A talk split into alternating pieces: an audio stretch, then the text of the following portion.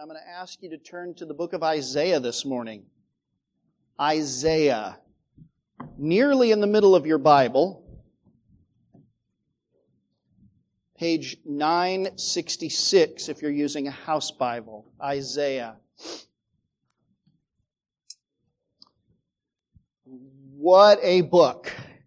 It was from the scroll of Isaiah that our Lord first read in the synagogue in Nazareth.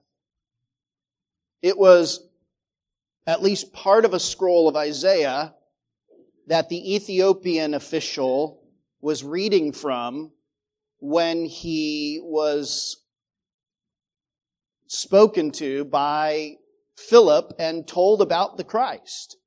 It is the book of Isaiah that fills the entire New Testament with glory. The book of Matthew, by one count, alludes or quotes from the book of Isaiah nine times. Mark and Luke each quote from Isaiah six times. John quotes it four times. The book of Acts five times. And, ni- and Romans 19 times. That's not to mention all of the rest of the books of the New Testament, which totaling altogether quote or allude to the book of Isaiah some 85 times.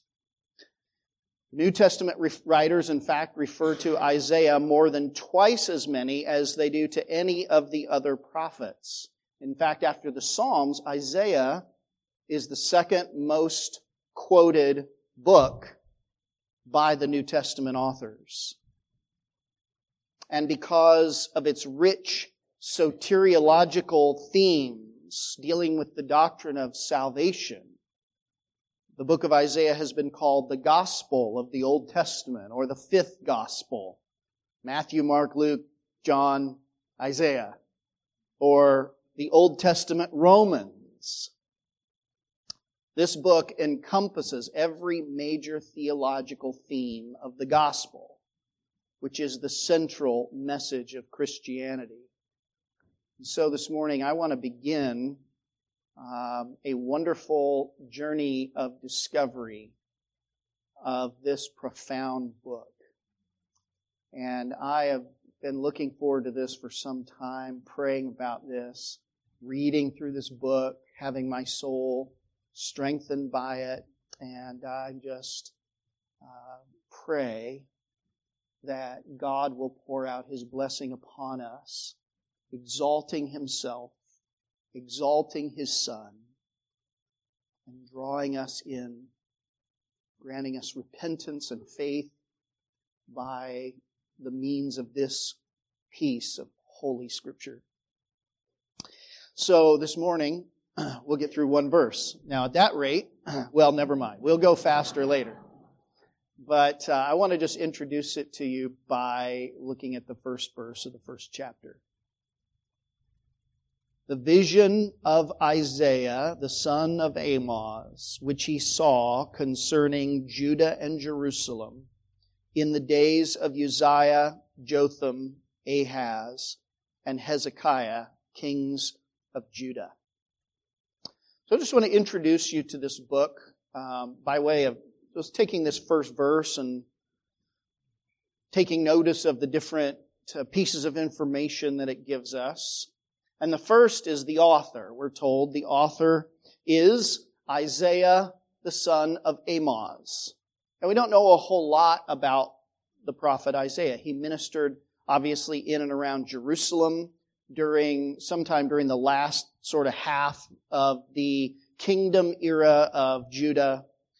Jewish tradition actually says that his father Amoz was related to King Amaziah of Judah, and if that's the case, if that was the case, then Isaiah was part of the extended royal family.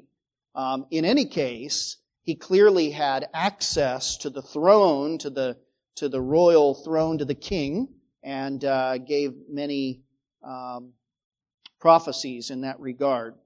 Uh, we know that Isaiah was married; he had children. We find from the book of Isaiah here, and uh, in fact, like Hosea, his own family would become a part of his prophetic ministry. And we'll see that as we go along.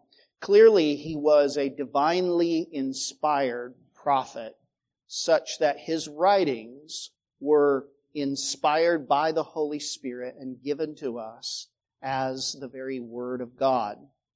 And uh, so here we have it, this book, and in the providence of God, we're, though we don't know a whole lot about the messenger, we are given to focus on this amazing message that really is a, a cornerstone of our faith. Now, if you go to Wikipedia, that endless source of all human knowledge, you will find you will find under the entry for Book of Isaiah, um, under the section called Structure, you will find this that the quote general scholarly consensus has proposed that the book of Isaiah was written by not Isaiah. surprise, surprise, right? Well, not just Isaiah. Maybe Isaiah and then another author, or even a couple of other authors. In fact, they break it down this way. Chapters 1 through 39 is the actual book of Isaiah that Isaiah the prophet wrote. Then chapters 40 on, or, or sometimes it's split up into two, is written, sometimes it's called Deutero Isaiah, or they even split up into a third one and call it Trito Isaiah, written by a second author that was after the exile if you remember the, the history, the exile of the people of Judah, of, of, of Judah. Um, and then a third author, perhaps, or a collection of authors that just kind of put everything together sometime much later under Isaiah's name. Interestingly, right on that Wikipedia webpage, if you go over to the right of where it says all of that, you'll see a picture of the famous Isaiah scroll from the Dead Sea Scrolls, which were discovered in the 1940s. And this scroll dates from 150 years before Christ, so, you know, earlier by far than any other um, copies of Isaiah we'd ever had. And interestingly, um, in, in that, that scroll, it's made up of 17 sheets of, of parchment, all stitched together and at least originally they were stitched together and, um, and, and, and made up of columns on each of those pages, totaling 54 columns of text. Well, on one particular sheet of that scroll, the first words of chapter 40, which is supposed to be second Isaiah, that was, you know, that wasn't really part of the original book. The first words of chapter 40 fall in the same column on the same page as the last lines of chapter 39, almost as if it just keeps on going, all from one source. The truth is, there is literally no manuscript evidence whatsoever for the division of this book, that it was once, you know, one book and then somebody added another book to it or anything like that. It literally is a theory that's just made up of thin air.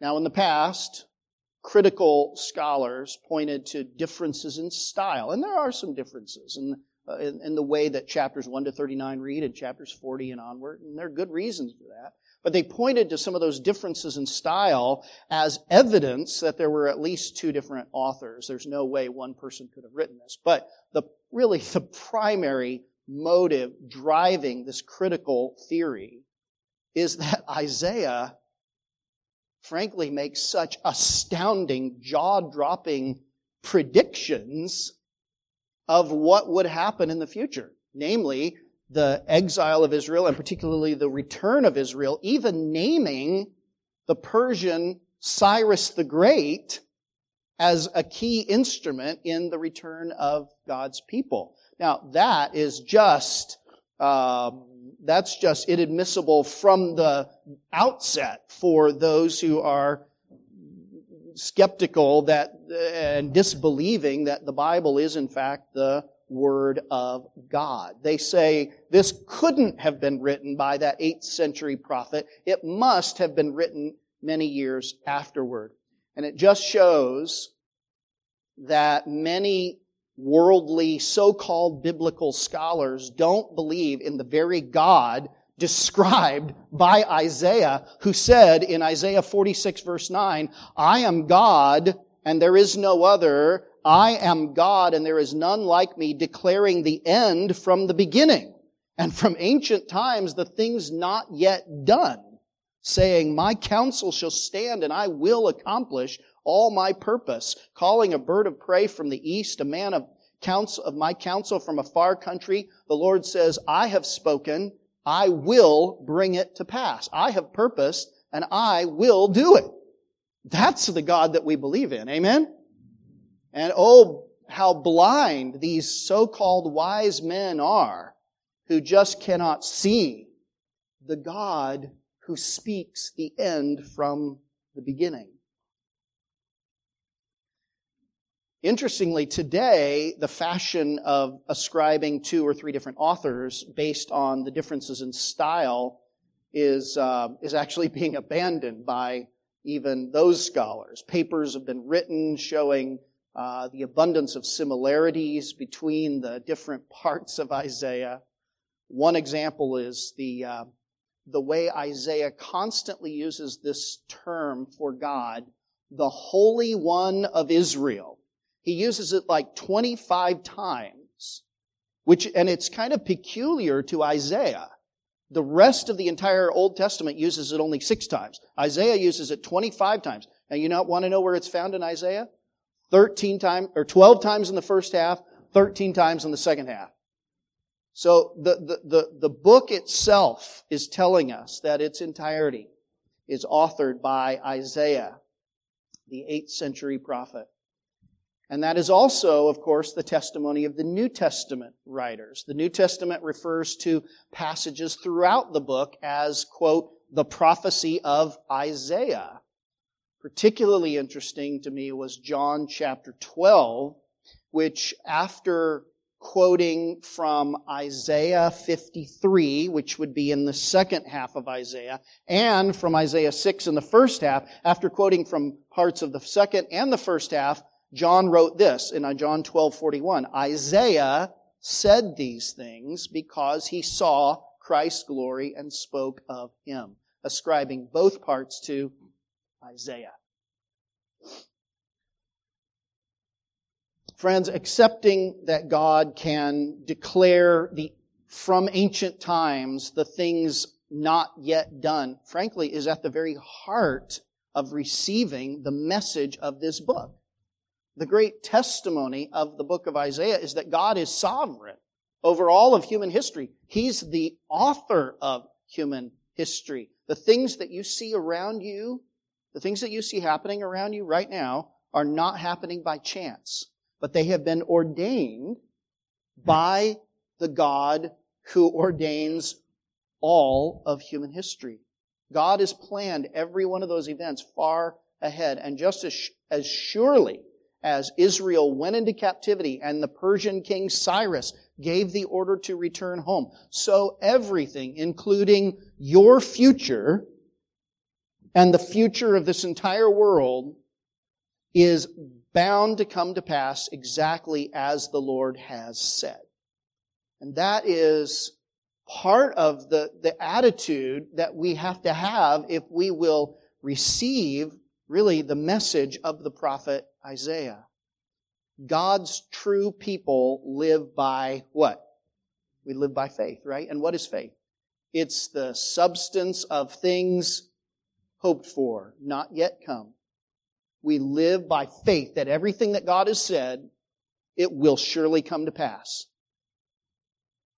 Brothers and sisters, rest your, rest your whole future on that. Every other prediction that you might rest in is just as certain as the weather forecast. Right? It's someone's best guess. But there is a certainty to resting your life on the very Word of God. And that's what God's people have always had to do. That's what we have to do. So we, we read about the author here. Secondly, we find in this text uh, the subject of his vision. This was a vision, he says, concerning Judah and Jerusalem. Jerusalem, holy city, that place of all of the places of the world where God chose to put his name. That place where the temple was ordained to be built, where God's presence would be with his people. Jerusalem would become the seat of Israel's king, the home of its high priest, and now the center of ministry of its faithful prophet. It was the place of God's people, at least those who were ostensibly God's people. Now, when you get into the book, as we will especially get into chapters 13 and following, we'll find that it speaks to a lot more than just Judah and Jerusalem. In fact, the prophet speaks oracles against Assyria and Babylon and Moab and Syria and Cush and Egypt and Tyre and Sidon on the Mediterranean coast. He speaks to all of the surrounding countries. In fact, this message is a message for the world, to be honest. But when a secular historian approaches all of the history of the world, and he, has to be selective, of course, like any historian about what he writes about, he's going to pick what? The big, great, powerful nations and leaders, the epic battles that take place. What is this vision about? A little no-name sort of third-rate country in the middle of these great powers, Assyria, Babylon, Egypt, right? Here's this small little people, a people who are nothing, and yet this is what God's vision is said to be about. Of course, it's about all of these other countries, but it's about the people of God. And the whole point of that is this that God's purpose in all of human history, in all of the world and among all of the nations, is to work out everything for the glory of His Son and the good of His Son's people. That is literally, that, that's your philosophy of history, okay? That's where history is going. God is working among all of the nations of the world in order to bring about the glory of His people his true people who look to him with faith. His people who are now called out of every tribe and nation and language on the face of the earth. This is God's plan. This is the subject of this vision. And then thirdly, we have in this verse the setting of the vision. And uh, we find recorded that this vision is given in the days of Uzziah, Jotham, Ahaz, Hezekiah, and the king, those all who are kings of Judah. So that gives us a little bit of a historical time frame of Isaiah's ministry. Um, Uzziah, the king, died around 740 BC. And that was, we find in chapter 6, that's when Isaiah's ministry began with the death of Uzziah and it went on through the ministry, through the reign of King Hezekiah and his interactions with uh, Sennacherib, who besieged the city of Jerusalem. That um, leader died in 681 BC. So, in other words, Isaiah's ministry then is pretty long. It spans about 60 years over the course of these three, four kings of Judah, three of whom were, were good, but one was bad and and this is a, a period of time in Israel's history that's characterized by a slow uh, but steady decline spiritually, morally. Their country was not what it once was. It, this is not the days of David and Solomon. Um, it's also a period of increasingly international unrest and upheaval by the great powers of that day. And Israel, Judah is stuck down there in the middle. And eventually, God's people would end up as captives, you know, um, in a foreign land. So this was a very difficult time, a very sad time if you were one of God's true people to see the decline and to see the unrest and to eventually see your people go into captivity. But in the midst of all of that, God tells Isaiah in Isaiah chapter 40, comfort, speak comfort to my people, speak tenderly to Jerusalem. And all of that to speak to all of the people of God throughout all of the ages, that we would be able, in the darkest of times, to have hope. That we would be able to know that God has promises for us and plans for us and care for us even when things look darkest. No matter what happens in this country of ours or in any of the nations around this globe, the Lord has comfort for his people. Where sin abounds, grace abounds all the more. Amen? There is comfort in our dear Redeemer King, even in times of darkness. And then I want to end this morning with, and, and the end is not the end, you know. The end is, the, this is the beginning of the end.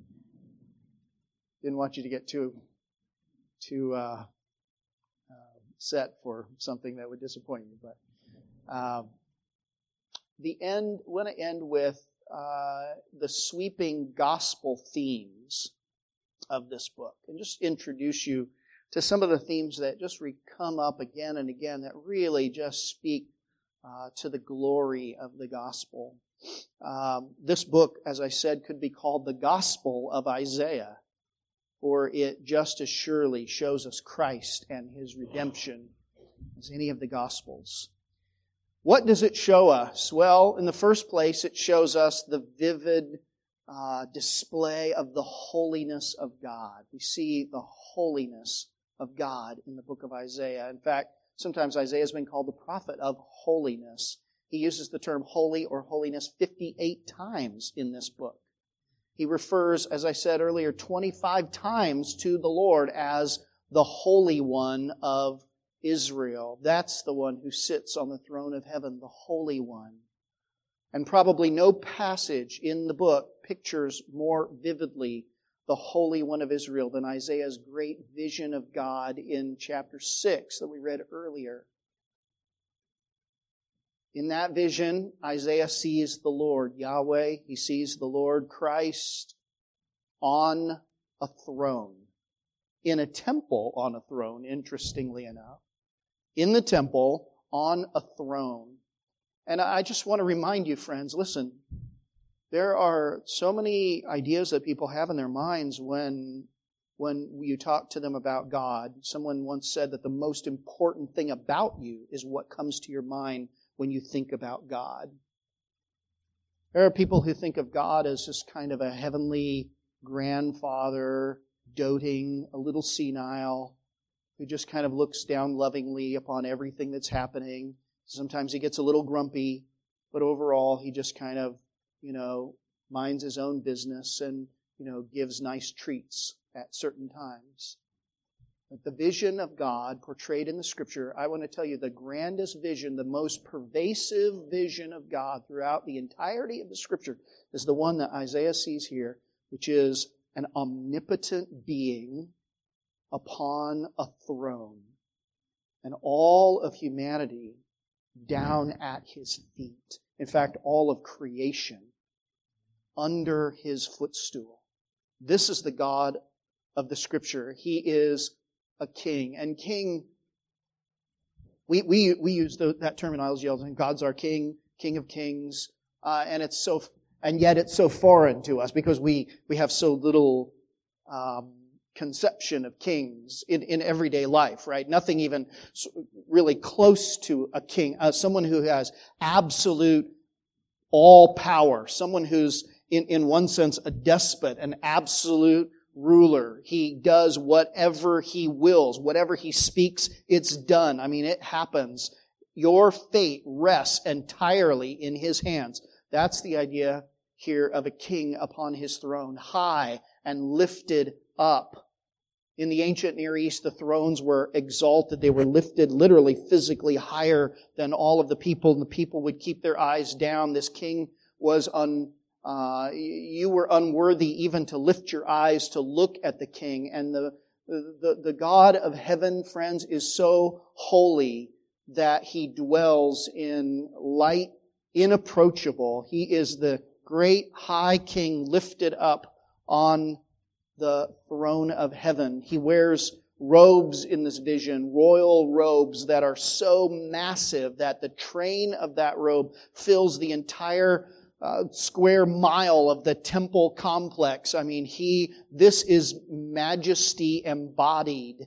He, the, he is surrounded by a cloud of smoke that obscures the view of the Holy One from sinful creatures. And he is shrouded in mystery and, and perfection and, and holiness. And human beings are at his feet and this thick smoke obscures him.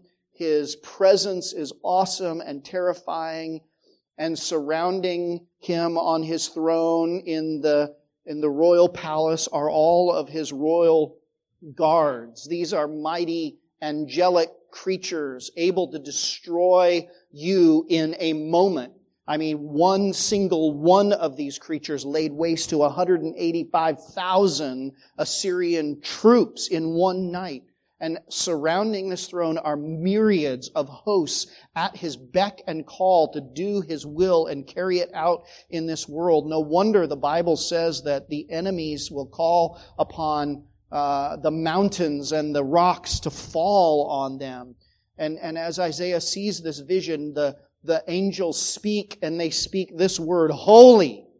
Holy is the Lord. And when they speak that word, the mountain shakes, the, the foundations of the temple itself quake under the apostles' feet. And you just, you, you, if you are the enemy of that king, you just wish that you could die rather than face his wrath. They cry out to each other, Holy, holy, holy is the Lord of hosts. And like the holy place, the holiness of God is cubed, as it were, holy by holy by holy, holy in every dimension, holy times holy times holy, holy Father, holy Son, holy Spirit. He is perfect and pure and powerful and does whatever He pleases in heaven and on earth. That is the Holy One. And in that same context, in Isaiah 6, we see the second great soteriological theme that is expounded for us in Scripture, and that is the sinfulness of man. Isaiah, the prophet of that God, is unable even to face his Maker, and he cries out in chapter 6 Woe is me, for I am lost. I am a man of unclean lips. I dwell in the midst of the people of unclean lips. Woe is me, for my eyes have seen Yahweh. My eyes have seen the Lord, the Holy One of Israel. And he did indeed dwell in the midst of a, an unclean people. And so much of this book we'll see is given over to God's indictment of the sinfulness of humanity, the sinfulness of his own people, the people of Israel, the sinfulness of the nations around them. Probably half or more of these 66 chapters are given over to condemnation and threats and judgment for the sinfulness of humanity. If you just look at verse 2 in your text, and just a few verses here, we'll get a taste of it. Hear, O heavens, and give ear, O earth, for the Lord has spoken. Children I have reared up and brought up, but they have rebelled against me. The ox knows its owner and the donkey its master's crib, but Israel does not know. My people do not understand. Ah, sinful nation, a people laden with iniquity, offspring of evildoers, children who deal corruptly. They have forsaken the Lord. They have despised the Holy One of Israel. They are utterly estranged. And that is exactly the way you and I are by nature. Right? Estranged from God, separated from God. All have sinned and come short of the glory of God. We have rebelled against our Maker. And we stand like the people in Isaiah's vision. We stand in imminent danger by nature of uh, the wrath and the judgment of that one who sits on the throne, who speaks a word, and it is done. We are sinful creatures. But Isaiah is also a book of hope. And that hope, as you well know, is centered on the Christ. And the Christ is called in the book of Isaiah the servant of the Lord, the servant of Jehovah. That servant, God's servant, is obedient and lays down his life as a sacrifice. So we see, thirdly, the obedience and sacrifice of Christ, the servant of the Lord. And I'll give you just a, a quick preview of where we'll get to eventually. In chapter 41 and the chapters that follow, the Lord Jesus is called God's chosen servant. In chapter 49, he is the saving servant, come to deliver his people from the wrath of God. In chapter 50, he is the submissive servant, by which I mean that he perfectly obeys the Father's will, the will of God. In fact, chapter 50, verse 4, the servant of the Lord says this, Morning by morning he awakes. He awakes my ear, speaking of God, he awakes my ear to hear as those who are taught. The Lord God has opened my ear and I was not what? I was not rebellious. Amen. The whole world is waiting for somebody like that. A person who could stand in our place as one who was submissive to God. For there are countless ways that you and I have been rebellious against our Maker. But here is one who says, I was never rebellious. I was perfectly submitted to the will of God. He was the submissive servant. And in chapter 53, you're familiar with that one. He was the suffering servant who suffered the wrath and the curse of God on behalf of his people. Isaiah 53 verse 4, so familiar. Surely he has borne what? Our griefs and carried our sorrows. Yet we esteemed him stricken, smitten by God, and afflicted, but he was pierced for our transgressions. He was crushed for our iniquities. Upon him was the chastisement that brought us peace, and with his wounds we are healed.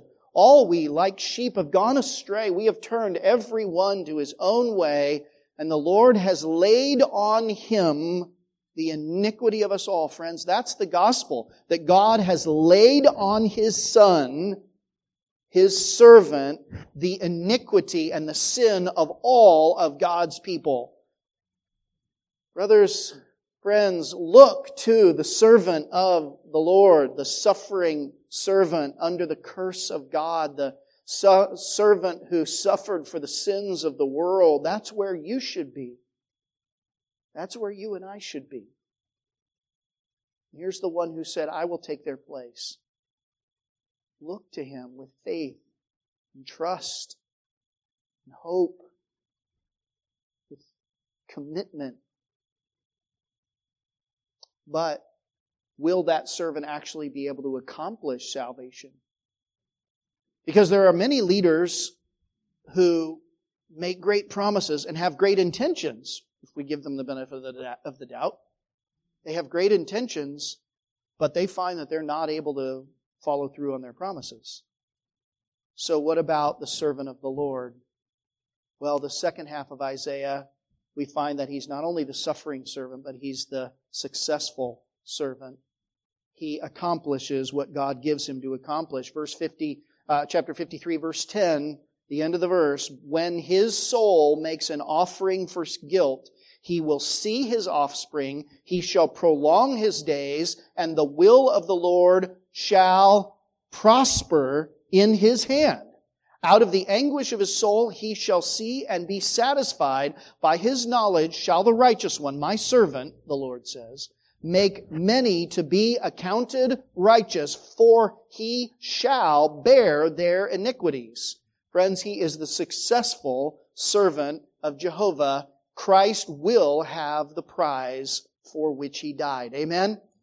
What a blessing it is that he was successful in doing that. And then finally, or th- fourthly, uh, Isaiah emphasizes the global reach of the gospel. Throughout this book, you get the idea that God's people, uh, the people of Israel, somehow foreshadow a much greater expanse of God's people. And we see in, for example, chapter 42, verse 6, that the Lord says to his servant, I am the Lord. I have called you in righteousness. I will take you by the hand and keep you, and I will give you as a covenant for the people, a light for the what? For the nations, a light to the Gentiles. In chapter 49 verse 6, he says, It is too light a thing that you should be my servant to raise up the tribes of Jacob and to bring back the preserved of Israel. I will make you as a light for the nations that my salvation may reach to the end of the earth. In chapter 52 verse 10, the Lord has bared his holy arm before the eyes of all the nations, and all the ends of the earth shall see the salvation of our God. What a gracious God! And in chapter 60, verse 3, the nations shall come to your light and kings to the brightness of your rising. Friends, God is saving even today people from every tribe and nation and language on the face of the earth. The gospel is having this effect that the kingdom of Christ is growing and expanding and filling the entire earth. What a blessing. And we find that theme over and over again in Isaiah. And then finally, we see that Isaiah describes the ultimate victory of the Christ, the consummation of all of his saving work. Every one of Christ's enemies will in the end be utterly defeated, and the kingdom will be restored. God's great kingdom that he promised through all of the prophets will in fact find its fulfillment in Christ. This book, you noticed probably, began with the heavens and the earth. God calls the heavens and the earth to bear witness of the sins of his people. All of creation is groaning together in the pains uh, of the curse. But in the end of this book, there is a new heavens and a new earth. The book opens with an indictment of Judah and Jerusalem, and it ends with the promise of a new Jerusalem. And this is really the grand sweep of the gospel in this book. God's holiness, man's sinfulness, the perfect sacrifice of Christ, the global growth of his kingdom until eventually subduing all things under his feet. This is the Lord's doing and it is marvelous in our eyes. Friends, Isaiah tells us what's coming. And not just for Judah's immediate future, but for the history of this world. Are you a part of Christ's kingdom? Or do you stand condemned before the Almighty, the Holy One of Israel? Hear the word of the Lord today, brothers, friends, sisters. Turn to me, the Lord says, and be saved, all the ends of the earth, for I am God, and there is no other. Let's bow in prayer.